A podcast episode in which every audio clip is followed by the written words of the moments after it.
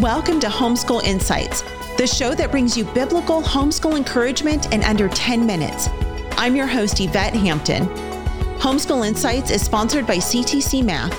If you're looking for a great online math program, visit ctcmath.com and try it for free.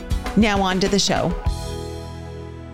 Kristi, you've got five kids and you have a wide range. How old is so your oldest is how old and your youngest is how old? 21 down to 9. Actually, well, Okay. And by the time this airs, she'll be 10. So that'll give her some Okay. credit there. So she's gonna be like, Mom, I'm 10. So Right, yeah, yeah. I'm not 9 Give anymore. credit where credit is due. right. Yeah. So we have 11 year gap.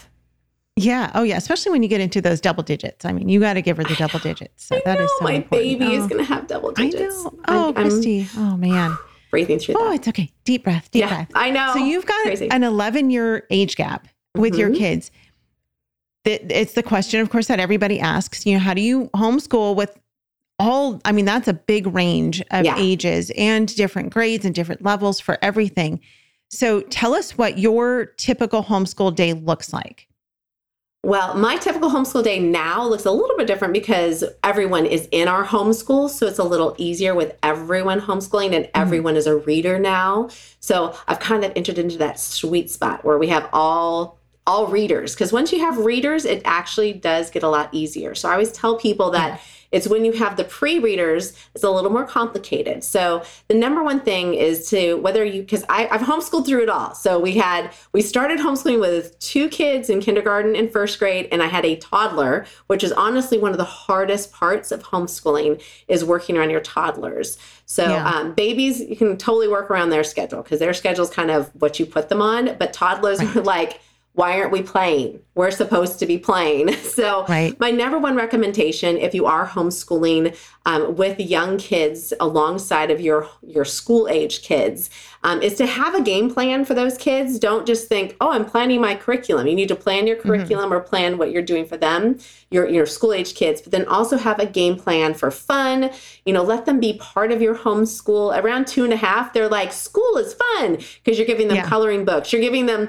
I gave them. Co- I would make copies of what I was doing with the older boys, and they were just scribbling all over it. They're like, "Yeah, we got this." Um, so yeah, so that is um, my recommendation there, and I actually part of my How to Homeschool um, webinar and part of my homeschool organization course. Both of those have a whole section just about how to juggle that. How do you homeschool and you have big kids and little kids in the house? Because it's really important. It is a juggling act and it is difficult, but it's totally doable. I just want to encourage you that it's totally doable. And so I have Yeah. a lot of very specific tips for that.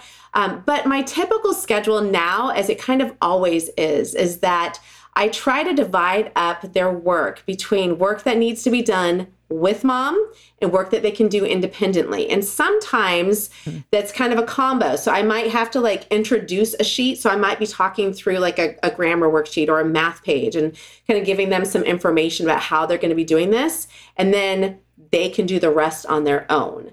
Um, so penmanship is pretty much always on their own. So they save all of those for either when I'm working with another sibling or um, for later on in the day. And I say that because it helps with making kids focus. So by the time we hit lunch, you know, if if they have had a focused day and they need more help, yes, of course I help them. But Sure. they just know that if that the work that requires my help needs to be done before lunch. So morning time, I'm 100% there. I'm, you know, switching off between kids, so I'm having them do some of the independent work while I work with another, and then we switch mm-hmm. off. Um, and kind of trying to figure it out. Most of my time is usually with my my younger learners, and my older kids all learn kind of. They start learning how to organize themselves and how to structure their days. Um, that's just part of the rhythm that I try to teach them, and it teaches them independence um, as well. But um, that's really what I try to do because we'll also have those kids who like will just not get to their work and will find every excuse not to do their work. So it was helpful for me to say, well, you know, buddy, like we we need to have make sure that we have this done earlier. So I'll probably give them a little help in the afternoon, but it'll be like tomorrow, and I'll give little reminders for that child. Sometimes the ones that tend to kind of put it off is like, Yeah. okay, remember, like I, mommy's to go run some errands later this afternoon. So if you need me and you need my help, then this is what we do.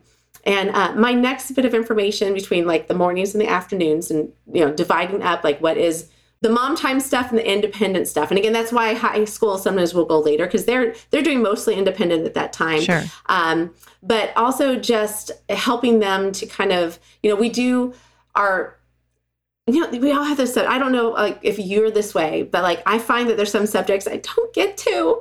And so I move those up front. So if I'm not getting to writing, then guess what our very first subject is of the day is going to be writing because I'm fresh in the morning, my kids are fresh in the morning.